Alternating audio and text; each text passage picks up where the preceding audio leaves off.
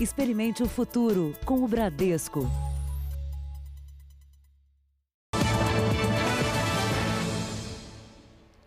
Olá, boa noite para você. Boa noite. Um grupo de pesquisadores brasileiros começou a testar hoje um medicamento para tratar a Covid-19. É mais uma tentativa, porque o princípio ativo dessa pesquisa é o mesmo usado em uma outra que está em andamento e foi anunciada pelo governo na semana passada. A primeira fase de testes vai envolver 50 pacientes internados em cinco hospitais de São Paulo.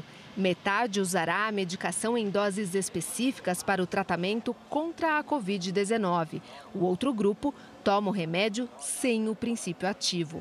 É o chamado estudo cego, quando médicos e pacientes têm ciência dos detalhes que praticaram só ao final do tratamento. O princípio ativo usado neste estudo é a nitazoxanida. A droga não é nova e traz esperança no combate ao coronavírus, porque há anos vem sendo testada com êxito pela comunidade científica no tratamento de várias doenças respiratórias causadas por vírus, como a influenza e a síndrome da respiração aguda. Os pesquisadores querem saber, principalmente, se a nitazoxanida é eficaz na redução da carga viral no corpo do paciente. Os pacientes que precisam internar, que são aqueles que já têm algum grau de insuficiência respiratória, uma parte deles, por volta do quinto, sexto dia, sofre uma piora muito marcante, que são os pacientes que acabam indo para UTI, precisam de ventilação mecânica, etc. Então, a ideia do estudo é entender como e quando a droga nessa dosagem seria uh, um bom tratamento para prevenir as complicações, para abreviar o tempo de alta, para evitar que o paciente precise de terapia intensiva e, enfim, todas as complicações que, que advêm daí, né? Testes em humanos com a nitazoxanida para Covid-19 foram realizados neste mês no Egito, México e Estados Unidos. Pesquisadores americanos relataram que o tempo de internação dos pacientes foi reduzido em três dias. O próximo passo da pesquisa brasileira é aumentar o número de testados. Segundo o gerente da Farmoquímica, a empresa responsável pelo estudo, será possível avaliar os resultados em dois meses. Nós estamos desenvolvendo uma coisa nova, estamos pensando numa solução inovadora, voltada especificamente para esse problema das infecções respiratórias. Uh, e é para isso que a pesquisa serve, para responder essas perguntas. O otimismo, como a gente fala, o otimismo é grande, mas o otimismo não dá alta para os pacientes, né? Veja agora outros destaques do dia. Brasil registra 40 mil casos da Covid-19. Número de curados já passa de 22 mil. Presidente Bolsonaro quer reabrir escolas militares de Brasília. Governo aciona laboratórios da Polícia, Agricultura e Defesa para ampliar testes do coronavírus. Procon notifica preços abusivos de máscaras e álcool em gel. Manifestação pede retomada da economia nos Estados Unidos.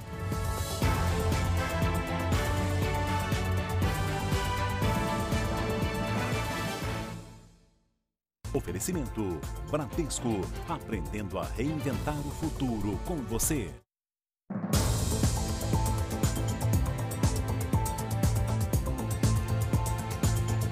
Um mês da quarentena e o impacto desse isolamento social refletiu diretamente na rotina e no faturamento do comércio no país. É, o prejuízo no setor pode chegar a 100 bilhões de reais.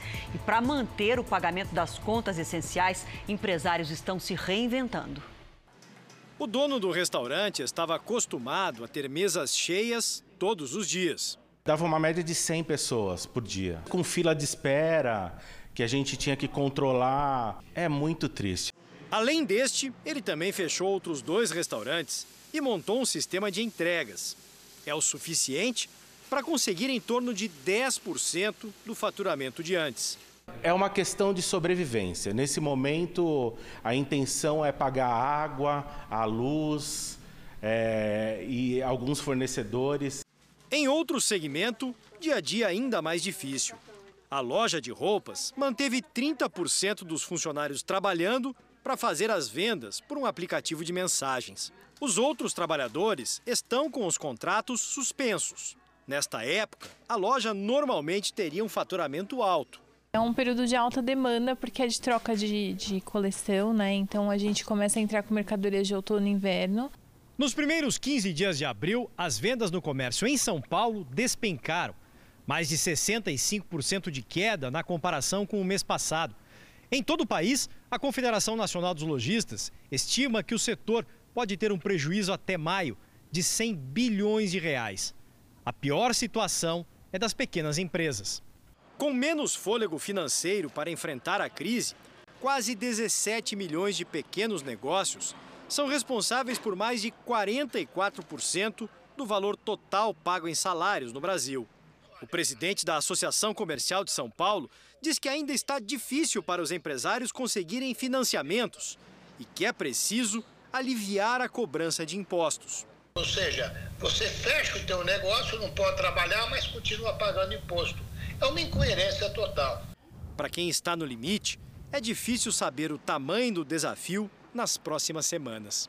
A gente não consegue fazer expectativas com relação ao nosso negócio, que a gente pudesse atender de uma forma um pouco mais livre, então meia porta, limitar a entrada de clientes, porque daí sim a gente conseguiria atingir um público maior. Bom, e um dos efeitos da pandemia é o desemprego, não só aqui no Brasil, mas no mundo todo. E isso não tem impacto somente na economia, mas também na saúde pública, porque a maior parte dos planos de saúde privados está associada às empresas. E quando o funcionário perde o trabalho, perde automaticamente o plano de saúde e acaba sobrecarregando o SUS.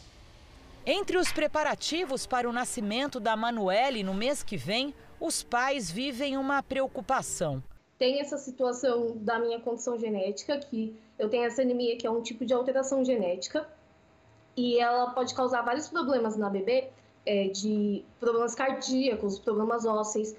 Como a mãe tem a doença genética, o médico pediu que o pai fizesse um exame para saber quais as chances da criança herdar o problema. Tudo seria coberto pelo plano particular, até que Rafael, por causa da pandemia, perdeu o emprego e com ele o plano de saúde. Eu tenho aluguel para pagar, tenho muitas contas fixas, água, luz, é, telefone, e não, não tenho como pagar esse exame.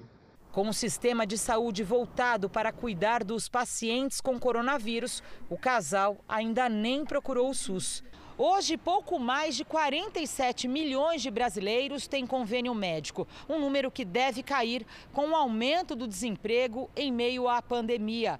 Quase 70% dos planos de saúde no país são ligados às empresas. Com o encerramento dos contratos, o SUS deve receber mais pacientes e ficar ainda mais sobrecarregado. Paciente que tinha hipertensão e diabetes que estava acompanhando no setor privado, ele vai ter que ser absorvido no setor público. Por isso que não há outra saída que não fortalecer o Sistema Único de Saúde brasileiro. E para fugir das superlotações nas emergências, é preciso cuidar dos problemas de forma preventiva, alerta o médico. Esse fortalecimento tem que ser é, via expansão de serviços de atenção primária em saúde. Essas pessoas devem ser absorvidas em equipes de Saúde da Família. O Ministério da Saúde informa que o SUS é universal, ou seja, qualquer pessoa que chegar em uma unidade de saúde pública no Brasil será atendida. A Federação Nacional de Saúde Suplementar e a Associação Brasileira de Planos de Saúde recomendaram às operadoras a suspensão por 90 dias do reajuste anual das mensalidades dos planos. A alta procura por equipamentos de segurança em saúde tem inflacionado os preços e deixado os profissionais sem proteção para trabalhar. Por exemplo, os dentistas, que vivem um grande desafio. Na clínica de odontologia, o preparo da profissional antes da entrada do paciente é cuidadoso. Duas toucas, óculos, máscara, capa, luva e escudo de rosto. Só em equipamentos de proteção individual para o próximo atendimento, a doutora gastou cerca de 40 reais. Muitos dos itens são descartáveis e na falta, por exemplo, de um avental, ela improvisou uma capa de chuva. Essa é a situação enfrentada pelos profissionais de saúde do Brasil. Os materiais necessários estão cada vez mais caros e o pior, está cada vez mais difícil encontrá-los nas lojas especializadas. A gente fica revoltado de pagar uma coisa 100% mais. Mas o pior ainda é você não encontrar o material. Em 30 dias, o PROCON do estado de São Paulo notificou mais de 80% dos estabelecimentos fiscalizados por prática de preços abusivos na venda de produtos usados no combate ao coronavírus. Nas lojas de produtos hospitalares, o movimento de novos clientes é intenso e, consequentemente, os EPIs estão inflacionados. Máscaras só de pano, as cirúrgicas e os aventais não têm previsão de entrega. Alan, o dono da loja, lamenta os reflexos para os médicos, dentistas e enfermeiros. Eles ligam e não estão tá encontrando. Alguns chegam até desesperados. Na clínica da doutora Cláudia, apenas casos de urgência são atendidos. Mas se o estoque de equipamentos chegar ao fim, a dentista vai parar de trabalhar. Aí é fechar a porta e esperar ter o produto para poder dar continuidade no atendimento. Vamos agora aos números do coronavírus aqui no Brasil. Olha, o país tem neste momento 40.581 casos confirmados da doença. Para você ter uma ideia do ritmo de crescimento, em 10 dias nós dobramos o número de casos. E agora estão confirmadas 2.575 mortes, crescimento de 140% em 10 dias. Foram 113 mortes confirmadas nas últimas 24 horas. O estado de São Paulo tem 14.580 casos, com 1.000 1.037 mortes. Depois, Rio de Janeiro, quase 4.900 casos, 422 mortes. E na sequência, os estados de Pernambuco, Ceará e Amazonas têm o maior número de mortes. E entre as muitas tentativas que cientistas estão fazendo para tentar conter o coronavírus está a transfusão de plasma. A primeira pessoa a doar material para essa pesquisa no Rio de Janeiro é um médico recém-curado da doença. Rude é especialista em doenças do sangue. Teve a Covid-19 com sintomas brandos. Assim que se curou, quis colaborar com os estudos para combater o novo vírus. A gente estuda para ajudar, né? Fazendo diagnóstico, tratando, acompanhando o paciente, mas eu acho que todo profissional de saúde que se preze, ele tem dentro dele de querer ajudar o máximo que ele puder. Quem teve o coronavírus produz anticorpos que ficam presentes no plasma, que é a parte líquida do sangue. Os cientistas testam se, ao injetar esse plasma nos doentes, conseguem transferir a resistência ao coronavírus para o organismo do paciente. Testes já foram feitos em hospitais do estado e no Hemorrio. Três pacientes do Instituto Estadual do Cérebro receberam a doação do médico. O método já foi usado em outras epidemias, como do ebola, gripe espanhola e H1N1. O experimento feito agora em pacientes com a Covid-19 avança em instituições médicas por todo o país. Estudos feitos nos Estados Unidos e na China apontam que o uso do plasma não é um tratamento definitivo para o coronavírus, mas pode representar uma esperança para os pacientes que estão em estado mais grave. Ainda é preciso saber se o uso do plasma pode acelerar o processo inflamatório no paciente e qual a dose e o momento exato para a transfusão. Rude acredita que a pesquisa possa ser um bom caminho no combate ao coronavírus. Dos tratamentos, eu acho que o plasma, a princípio, com o que a gente tem até agora, talvez seja o que dá um pouquinho mais de esperança. Santos, litoral de São Paulo, tem uma das maiores taxas de incidência da Covid-19 no país. No país. É, e para entender melhor o comportamento do vírus, saber a real dimensão do problema, a cidade vai testar 10 mil moradores por meio de um sorteio. No tradicional corredor da saída, profissionais de saúde aplaudiram um atleta de peso.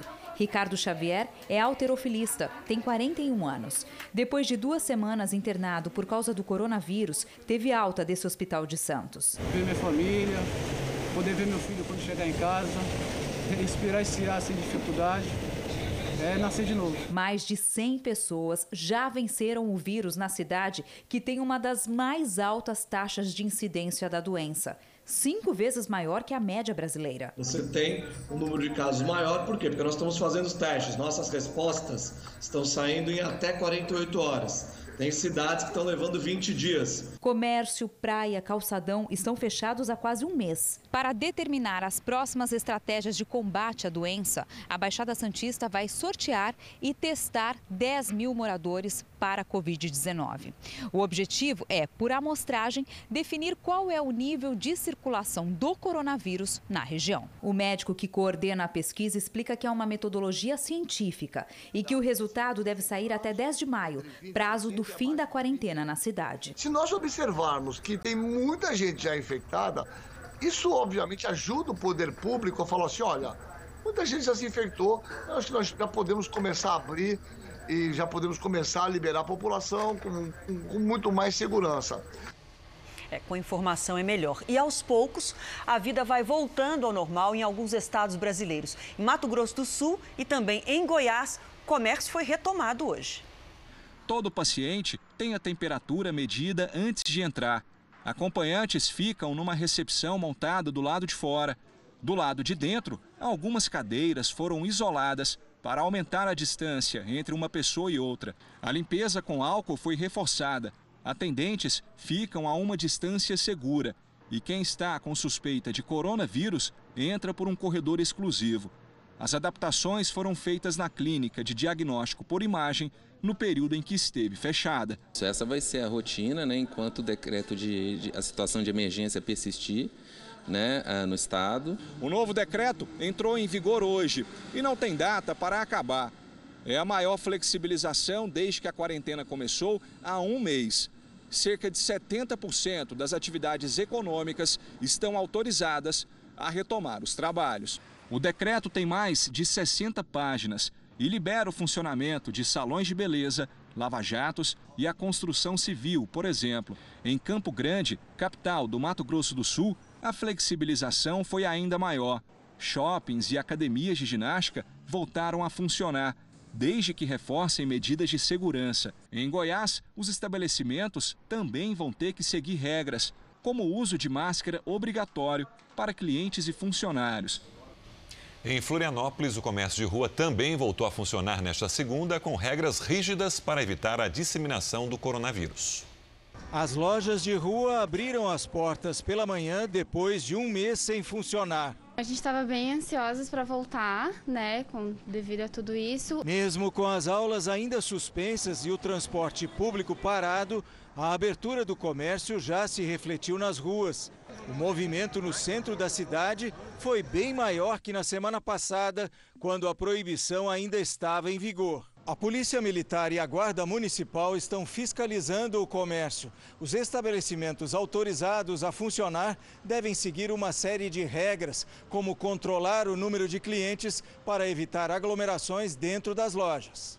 As máscaras são obrigatórias tanto para os vendedores como para os clientes.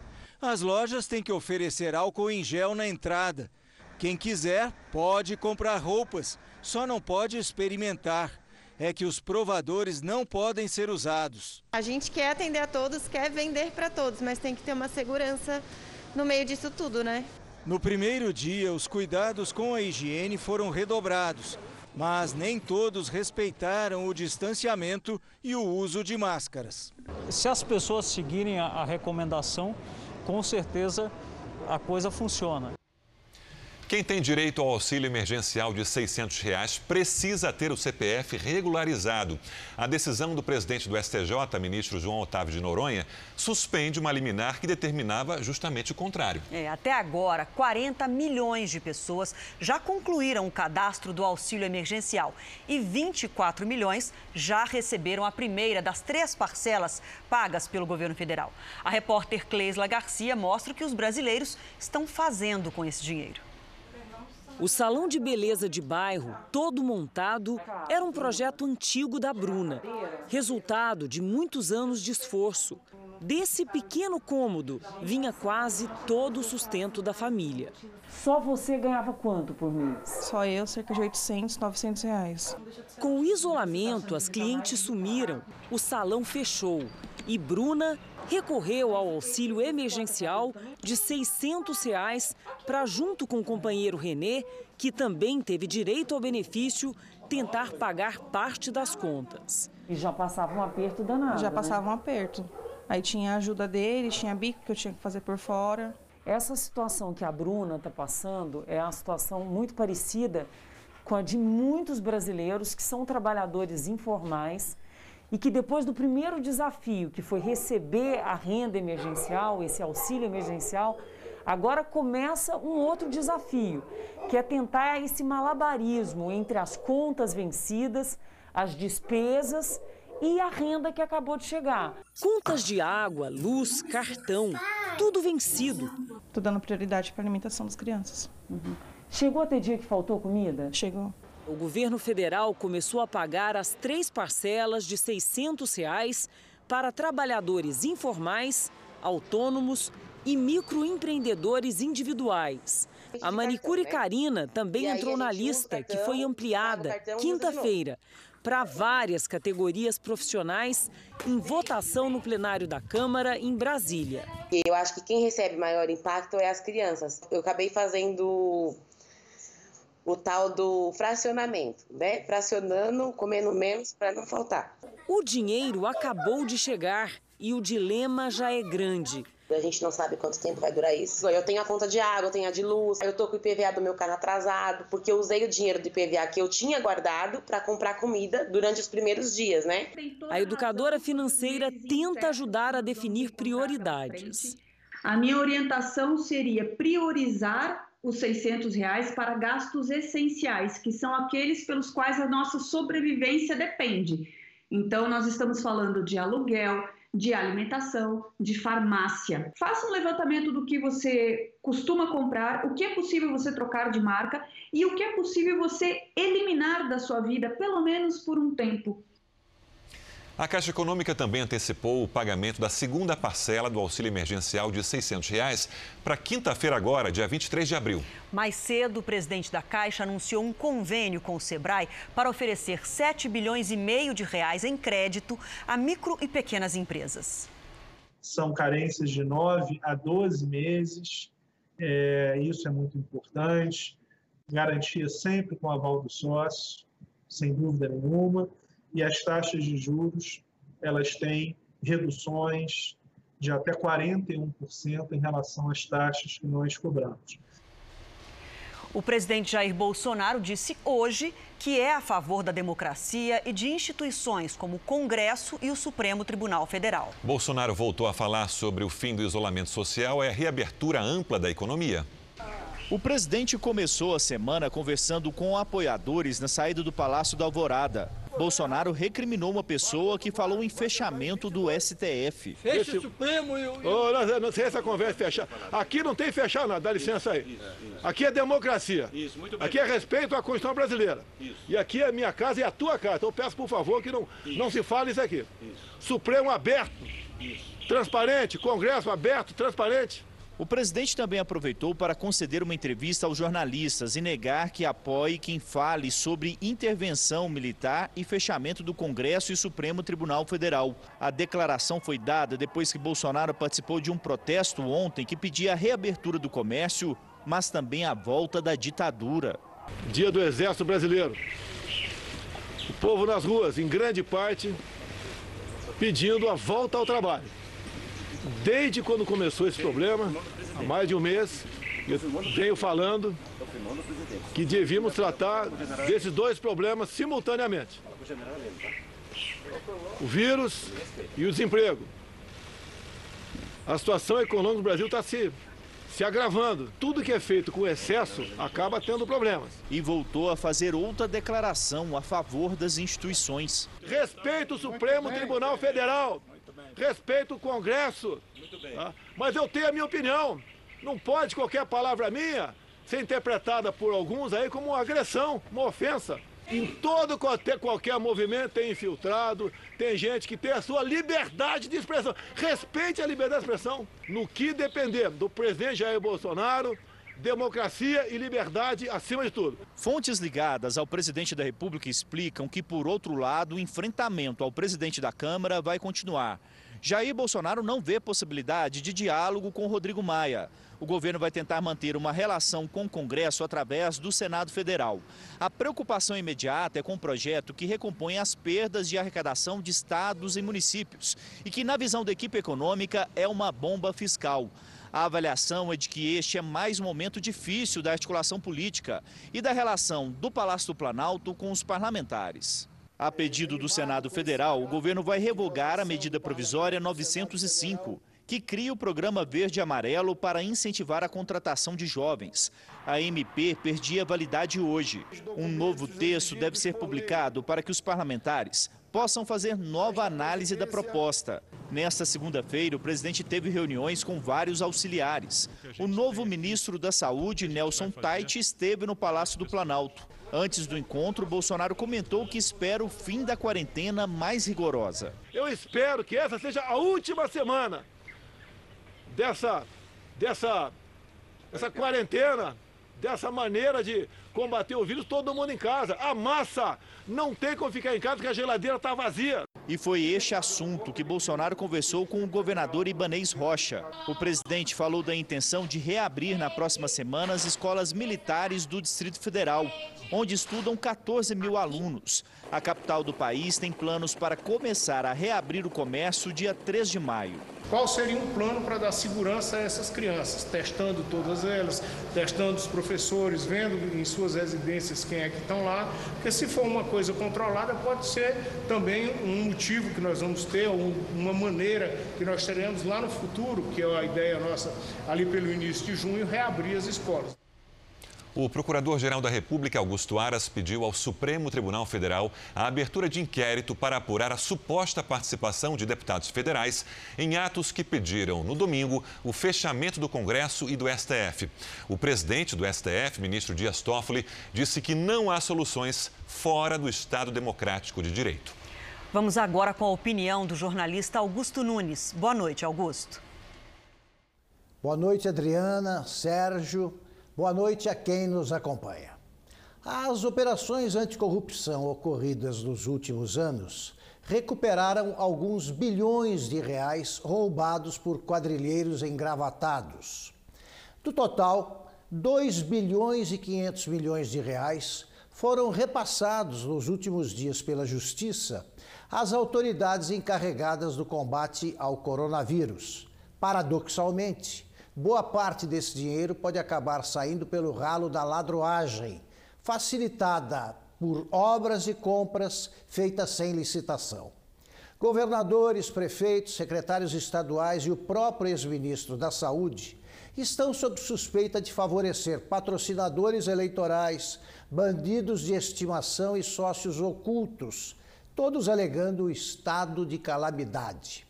A obrigatoriedade de licitações não impediu a proliferação de parcerias criminosas entre pais da pátria malandros e empresários vigaristas. Sem licitação, novos parceiros têm feito a festa superfaturando despesas com hospitais de emergência, aparelhos para testes, máscaras de proteção e outros pretextos. É preciso combater sem clemência o oportunismo infeccioso o vírus da corrupção não é menos devastador que o similar chinês.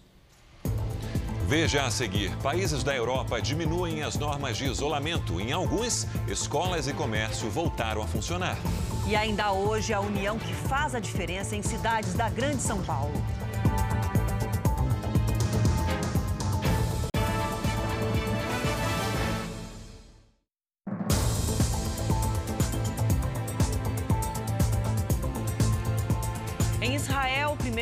Primeiro-ministro Benjamin Netanyahu e o opositor Benny Gantz decidiram formar um governo de emergência.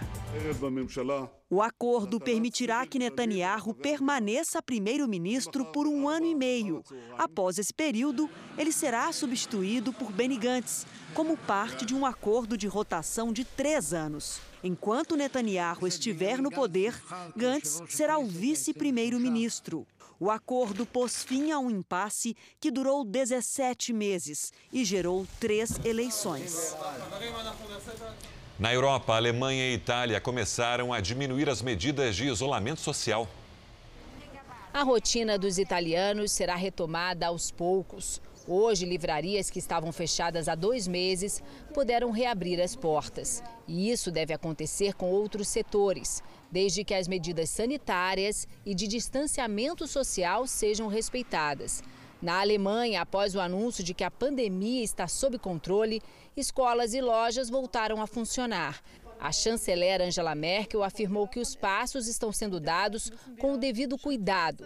Langsam und vorsichtig vorgehen. A cena é a mesma na Noruega. A França, que segundo o governo já passou pelo pico do surto, agora estuda o uso obrigatório de máscaras nas ruas para uma possível retirada parcial do isolamento no mês que vem. A Organização Mundial da Saúde afirmou que o relaxamento das restrições não representa o fim da pandemia e que será preciso um esforço contínuo para deter a doença. Por isso, a OMS pediu que os países continuem a monitorar a Covid-19 desde o teste até a recuperação do paciente. A Espanha, onde a diminuição do isolamento começou a ser feita na semana passada, registrou menos de 400 mortes pela primeira vez em quatro semanas. O Reino Unido teve queda do número de mortes pelo segundo dia consecutivo, mas o governo afirmou que ainda não pensa em afrouxar as medidas de isolamento.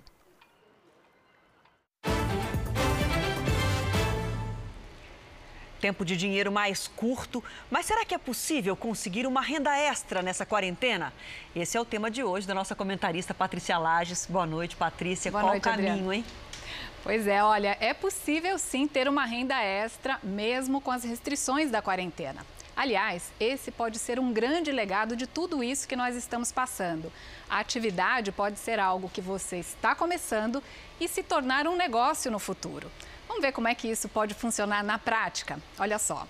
O primeiro passo é considerar os talentos que você tem. Se você não sabe quais são os seus, pense o seguinte: o que que você faz que todo mundo elogia? Ou será que o seu hobby pode virar um negócio? E prefira começar fazendo alguma coisa que você tem condições no momento, sem ter que investir dinheiro. E tem um pulo do gato aqui que você deve ficar atento. Olha só. As pessoas pagam para não ter problemas. Então, se você oferecer soluções, as pessoas vão pagar por isso. Então, se tem problema, é porque tem oportunidade. Só que às vezes é um pouquinho difícil enxergar as oportunidades. Como achar esses problemas à espera de solução? Olha, Adriana, se tem um lugar que tem problema é nas redes sociais. É lá que muita gente publica as suas dificuldades. E se você, por exemplo, vê alguém lá que está precisando de alguma coisa que você tem e não usa, de repente você pode vender. Ou se elas precisam de algum serviço que você pode oferecer. Aproveite para ver também o que as outras pessoas estão anunciando.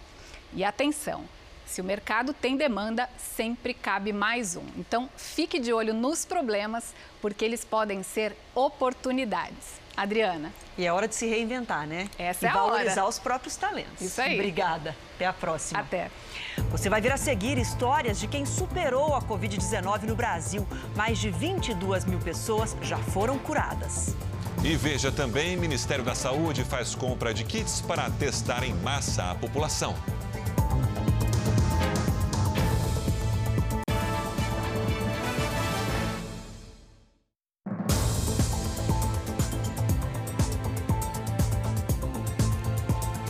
Da Saúde anuncia a ampliação da compra de testes para alcançar 46 milhões de pacientes e prepara a redução do isolamento social. Até agora, apenas 12% dos exames previstos foram realizados. A questão é prioridade para o novo ministro desde a posse. Até o momento, o Brasil consegue apenas testar pacientes internados, servidores da saúde e uma pequena parcela da população. De acordo com o levantamento do próprio ministério, até a semana passada, dos 24 milhões de testes tipo PCR programados, aqueles mais precisos, menos de 700 mil foram executados, ou seja, 3% do total. O Ministério ainda espera 23 milhões deste tipo de teste, 95%. E dos 22 milhões de testes rápidos previstos, apenas 2 milhões foram executados, menos de 10%. Para reforçar a capacidade de testagem do país, o Ministério vai usar 27 laboratórios das polícias civil e federal quatro ligados a hospitais militares e seis unidades da agricultura e Embrapa. O problema é o gargalo provocado pela aquisição dos reagentes para os testes. Estados Unidos, Europa e China limitaram ou até barraram a exportação deste produto. E os testes para saber qual a parcela da população está imune ao vírus são pré-requisito para uma retomada gradual da atividade econômica. Hoje, o ministro Nelson Teich confirmou que a estratégia é de ampliação da testagem. O governo acaba de aumentar a compra de 24 milhões para 46 milhões de testes e firmou o contrato para processar 30 mil exames por dia. Isso é muito importante para o nosso processo que está sendo desenhado de entender, usar os testes para melhor entender a doença, a evolução e fazer um planejamento, um projeto que tá, já está sendo feito para revisão do distanciamento social. Foi ampliada também a compra de respiradores. Hoje foram comprados 3.300 respiradores. Desses 3.300, 1.150 vão ser entregues em maio. Vamos agora à previsão do tempo. A Lidiane já está aqui com a gente. Boa noite. Tempo de contrastes, né? Olha só, tá seco e faz frio no sul e tem chuva no Nordeste. Por que essa diferença? Vamos lá, Adriana. Boa noite para você, para todo mundo que nos acompanha aí do outro lado. Olha, esta época do ano realmente é mais chuvosa no Nordeste e muito seca na metade sul do Brasil. Secura e frio resultaram em geada em São Joaquim, Santa Catarina. Já em Salvador, na Bahia, em três horas choveu um terço do esperado para o mês inteiro. E amanhã, uma frente fria mantém as nuvens carregadas sobre a Bahia. Com alerta para temporais nas áreas litorâneas, inclusive em Salvador e em Aracaju. As rajadas podem chegar a 50 quilômetros por hora no recôncavo baiano. Nos estados do norte, em Mato Grosso e em Goiás, pancadas com trovoadas. Já na metade sul faz sol com poucas nuvens. O dia começa com nevoeiro do leste do Rio Grande do Sul até o Rio de Janeiro. E à tarde a umidade do ar fica abaixo dos 30%. No interior da região sul, de São Paulo e também de Mato Grosso do Sul. Em Porto Alegre, máxima de 28 graus. Em Cuiabá faz 34, no Rio de Janeiro 29, 33 em Palmas e até 32 graus em Rio Branco e também em Manaus.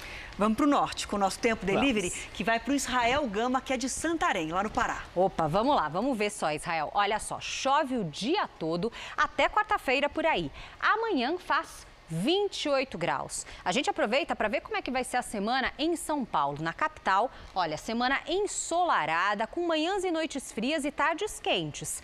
Amanhã, mínima de 13 e máxima de 27 graus. Bem seco. Tardes bem quentes. É, é verdade. Até amanhã. Obrigada. Até amanhã.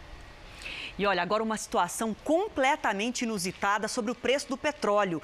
É, uma, é uma, um efeito da pandemia. Pela primeira vez na história, o preço do barril do petróleo nos Estados Unidos, no mercado americano, está abaixo de zero. É isso mesmo. O barril do petróleo West Texas, que é uma referência nos Estados Unidos, era negociado a menos 40 dólares, preço negativo, equivalente a menos 211 reais. É até difícil entender o que exatamente isso significa. É que numa situação normal, óbvio, quem tem o petróleo vende o produto com lucro. Agora, nesse momento, quem possui um barril de petróleo está literalmente pagando para se livrar da mercadoria. O motivo é a queda da demanda desse produto provocada, como eu disse, pelo coronavírus e pela pandemia. Quem tem o petróleo não está conseguindo estocar. Mas agora à noite, o presidente Donald Trump falou sobre o preço do petróleo, por isso a gente vai ao vivo até Nova York conversar com a nossa correspondente Heloísa Vilela. Boa noite para você, Heloísa. Donald Trump vai socorrer o mercado, ou seja, vai comprar petróleo para levantar o preço? Boa noite, Adriana. Ele anunciou que vai colocar 75 milhões de barris de petróleo na reserva estratégica do país. É uma tentativa de reduzir um pouco o excesso de petróleo no mercado. Donald Trump também falou, claro, da pandemia. Ele se encontra amanhã na Casa Branca com o governador de Nova York, que não tem planos para reabrir a economia. Mas alguns estados já estão saindo aos poucos do isolamento. Hoje, o Texas autorizou as visitas a parques, desde que com o uso de máscaras. A Flórida liberou acesso às praias e a Carolina do Sul, que só adotou isolamento há duas semanas, também já vai começar a sair dele. O governador do Tennessee disse que a ordem para ficar em casa termina dentro de 10 dias. Em algumas cidades do estado e do país, manifestantes saíram às ruas para pedir o fim do isolamento. Esse grupo se reuniu em frente à sede do governo em Harrisburg, capital da Pensilvânia, para exigir o fim do isolamento e a volta ao trabalho. Também houve protestos em estados como Arizona, Ohio, Washington e Flórida. No Colorado, profissionais da saúde barraram manifestantes e pediram conscientização. O doutor Antônio Fauci, médico da Força Tarefa da Casa Branca, alertou que é preciso controlar o vírus antes de reabrir o país. Caso contrário, haverá uma explosão de novos casos e será impossível recuperar a economia. Todos os eventos marcados para junho na cidade de Nova York foram suspensos. Hoje, a população do estado começou a ser testada para ver quem já teve o Covid-19, mesmo os assintomáticos. Serão 3 mil testes de anticorpos por dia nesta primeira fase. O Congresso americano pode votar amanhã um novo pacote de ajuda às pequenas e médias empresas. Mas, para aprovar, os democratas exigem que o governo federal inclua uma verba para ampliar os testes de coronavírus nos estados. E a Austrália pediu uma investigação internacional sobre a China. Há suspeita de que o governo chinês não tenha sido transparente em relação aos dados da Covid-19. Por isso, vamos agora até a Ásia falar com a nossa correspondente, Cíntia Godoy. Bom dia para você aí, Cíntia. Como que o governo chinês respondeu a mais essa acusação? Boa noite, Adriana. Olha, o governo chinês afirmou que os questionamentos são infundados e demonstrou preocupação quanto à relação do país com outros governos, que têm criticado e desconfiado das informações sobre a doença. Nesta segunda, após concluir a missão, 1.400 profissionais da saúde deixaram Wuhan, cidade onde teria surgido o vírus. Na capital Pequim, cerca de 70 pontos turísticos foram reabertos. Adriana. A Cintia, ela fica lá em Tóquio. Vamos falar da situação aí no Japão. Como é que tá? Eu vi que tem gente com máscara, gente passando sem máscara atrás de você. Pois é, Adriana. Bom, a maior, uma das maiores preocupações aqui agora é com a economia. O governo aumentou o pacote de estímulo econômico para mais de 5 trilhões e meio de reais. O valor é 8% maior do que, o, do que foi anunciado anteriormente. Adriana, Sérgio. Muito obrigada. A empresa farmacêutica Novartis recebeu autorização das autoridades americanas para iniciar novos testes com a hidroxicloroquina. O medicamento vai ser usado em voluntários hospitalizados com a Covid-19 nos Estados Unidos. 130 milhões de comprimidos serão doados. A pesquisa entra na fase 3, ou seja, os cientistas esperam obter resultados mais concretos sobre a segurança e a eficácia da hidroxicloroquina no tratamento. E em Londres, o primeiro paciente a se recuperar da Covid-19 em um hospital de campanha foi aplaudido pela equipe médica. Simon Chung, de 58 anos, foi levado para casa em uma ambulância. Ele estava internado no hospital Nightingale, que foi construído em nove dias para receber pacientes infectados. Na Bélgica, um médico urologista ficou internado na UTI do hospital em que trabalha por três semanas, após ele e toda a equipe serem infectados pelo coronavírus. Antes de ir para casa com a esposa, ele também recebeu uma salva de palmas dos colegas. O Brasil tem mais de 22 mil curados da Covid-19. Isso representa mais da metade dos pacientes contaminados pelo coronavírus, um pouco mais de 40 mil. Os números são do Ministério da Saúde. E agora o Jornal da Record mostra para você duas histórias de pacientes que se recuperaram. No retorno de uma viagem a trabalho, Marcelo foi direto ao hospital. Recebi a notícia de que uma das pessoas que faziam parte da viagem tinha sido, tinha feito o teste positivo, tinha dado positivo o resultado. Fui ao laboratório, fiz o teste, eu ainda estava em Brasília e recebi o laudo negativo. Apesar do primeiro exame ter dado negativo, o empresário refez o teste por orientação médica. No dia seguinte, os primeiros sintomas da Covid-19 começaram a surgir. Dor no corpo, ah, muita indisposição nos dois primeiros dias, um pouco de febre eh, e, e talvez o, mais, o sintoma mais desconfortável que eu tive foi perda de olfato e paladar. Marcelo teve alta 16 dias depois e, aos poucos, tenta retomar a rotina no trabalho e na vida familiar. Eh, já restabeleci eh, o convívio social nos limites do protocolo, obviamente. Voltei às, às, minhas atividades e sim, já, já estive com os meus filhos, já ficaram comigo uns dias, tá, tá tudo bem. O Brasil tem hoje mais de 22 mil pacientes com histórias como essas. Gente que se recuperou e agora pode ajudar quem precisa, nem que seja contando o que vivenciou, ou melhor, o que superou. Mais da metade dos pacientes contaminados no Brasil já tiveram alta médica. Os dados são do Ministério da Saúde, que usa como referência a quantidade de casos confirmados no país. Austelino, que é médico vascular, acredita ter contraído a doença de um paciente assintomático. O caso dele foi pior. Precisou ter sangue frio para lidar com o tratamento. Chegou a ser internado na UTI e fazer uso de respirador. O segundo dia foi bem difícil porque eu não conseguia respirar. Eu tinha que ficar o tempo inteiro com oxigênio. Eu fui melhorar no quarto dia de UTI. A minha preocupação maior é a, a intubação. Ele também usou cloroquina e outros antibióticos e ainda se recupera da falta de ar. Em breve vai poder voltar a fazer o que gosta, ajudar outras pessoas. Tem que melhorar mais, melhorar a imunidade, uhum. para a gente poder conseguir novamente atender, pelo menos na linha de frente.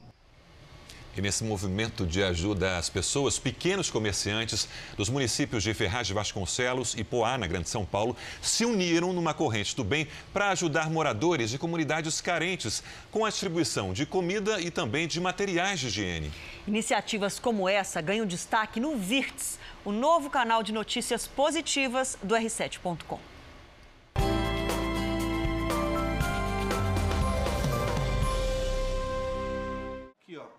A loja de roupas de Tom está fechada há um mês. Tempo também em que Juan não atende mais cliente algum na barbearia. Em vez de contar as perdas, Juan e Tom resolveram somar. O que, que a gente pode fazer para colaborar com tudo isso daí? Moradores de Ferraz de Vasconcelos e Poá, cidades da Grande São Paulo, eles fizeram uma campanha para angariar fundos entre amigos e clientes. Tanta gente passando fome né? E a gente precisa fazer alguma coisa. Então não adianta só é, vender, vender, vender e amanhã não tem quem compra.